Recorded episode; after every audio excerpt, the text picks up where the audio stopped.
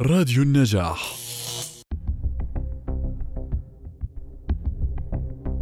بماذا تتميز التحقيقات الصحفية عن التقارير الإخبارية العادية؟ تركز فكرة التحقيق على نمط واتجاه واحد في حدوث الانتهاك، وليس على حدث فردي، بحيث يكون هذا الانتهاك منهجياً ودائماً ومستمراً. في تحقيق آلة الحبس الاحتياطي تعمل ذاتياً، كشف عن الانتهاك بحشد حرية الخصوم السياسيين والمعارضين على خلفية ممارستهم حرية الرأي والتعبير والتظاهر السلمي، وهو عمل منظم تمارسه السلطة القضائية وليس حالات فردية. إذا اعتمد التحقيق على قاعدة بيانات مفتوحة ومستقلة، وثقت التفاصيل الشخصية والقانونية والإجرامية لنحو سبعة وثلاثين ألف تحرك أمني وقضائي ضد أشخاص على خلفية التظاهر بين عامين ألفين وثلاثة عشر وألفين وستة عشر. تستخدم التحقيقات أسلوباً منهجياً في الإعداد والتوثيق، وبحثاً وتغطية في العمق على المدى الطويل.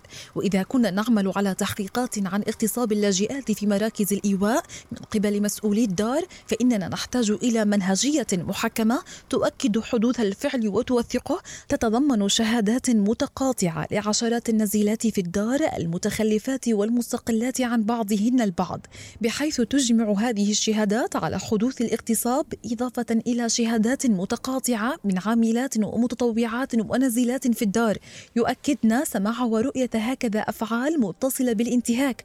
ونحتاج إلى تقارير طب شرعي تؤكد ذلك، وشكاوى سابقة قدمت من نزيلات لإدارة الدار أو الشرطة أو القضاء.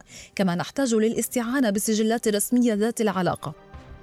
يركز التحقيق على انتهاكات حقوق الإنسان والأخطاء الإدارية والتجاوزات المالية واستغلال المنصب والنفوذ وخرق القانون والجريمة والفساد. كشف تحقيق إس سبعة عشر ضحايا مزاج الداخلية عن منع الأجهزة الأمنية التونسية تنقل المواطنين والمواطنات داخل تونس أو السفر خارجها، بحجة أنهم محل اشتباه على أساس المعتقدات أو الممارسات الدينية، أو بسبب المظهر مثل إطلاق اللحية وارتداء الملابس ذات الصبغة الدينية، أو بسبب إدانات سابقة دون تقديم أي دليل يربطهم بنشاطات جرمية. وينتهك هذا الإجراء التعسفي الدستور التونسي وحق الناس في حرية التنقل.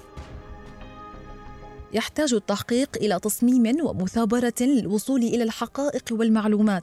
عملت الصحفية حنان خندقجي على تحقيق خلف جدران الصمت نحو عامين، تطوعت خلالها للعمل في دار متخصصة بذوي الإعاقة في عمان لمدة شهر تقريبا، ولولا الصبر والشغف والمثابرة لما استطاع تحمل المشاهد القاسية بحق الأطفال ذوي الإعاقة لتوثيق آلامهم وانتهاكات الواقع عليهم بدقة وموضوعية.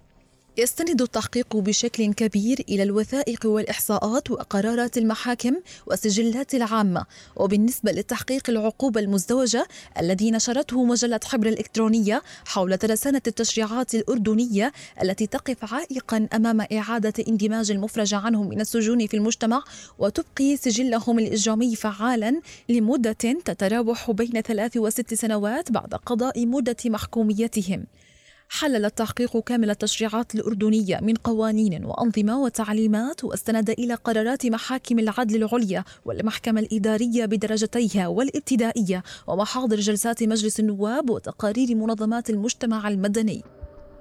يعتمد التحقيق على المصادر الأولية للمعلومات، ويتأكد من صدقها ومبرراتها وغاياتها، ولا يسلم بما تقوله المصادر فيخضع ما تقوله للفحص والتمحيص. يستخدم التحقيق التقنيات والأدوات الرقمية والتكنولوجية في الإعداد.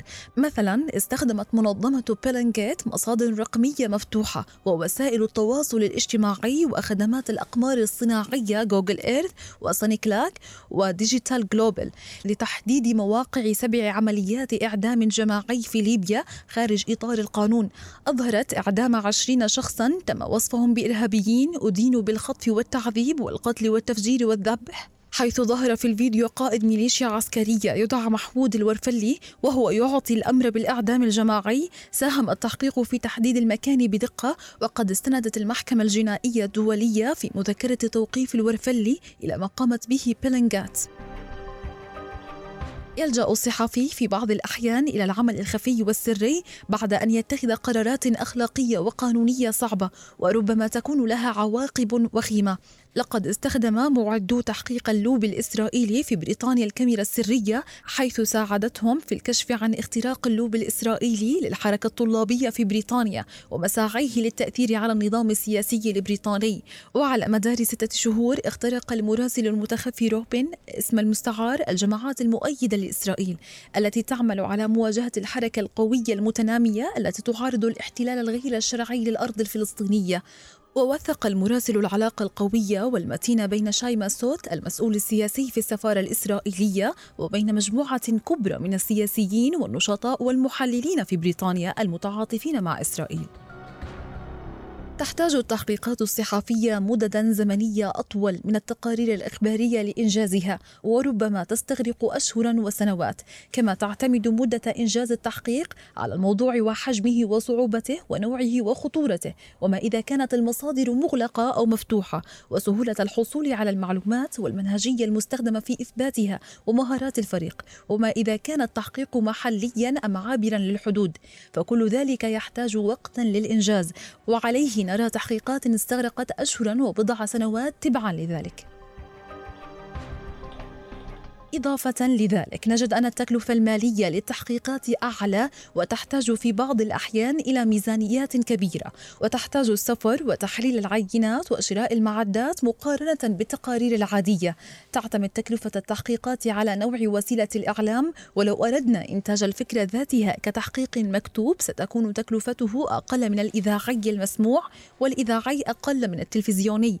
كما تعتمد التكلفة على المنهجية المتبعة إذا كانت تتضمن تحاليل مخبرية أو عملا متخفيا أو استخدام قواعد البيانات المغلقة التي تتطلب اشتراكات مدفوعة، وكذلك عدد الدول التي سيجرى فيها التحقيق، بما في ذلك سفر الفريق وإقامته والأدوات المستخدمة ويوميات الفريق الفني والتقني. كل ذلك وغيره يدخل في حساب التكلفة المالية للتحقيق.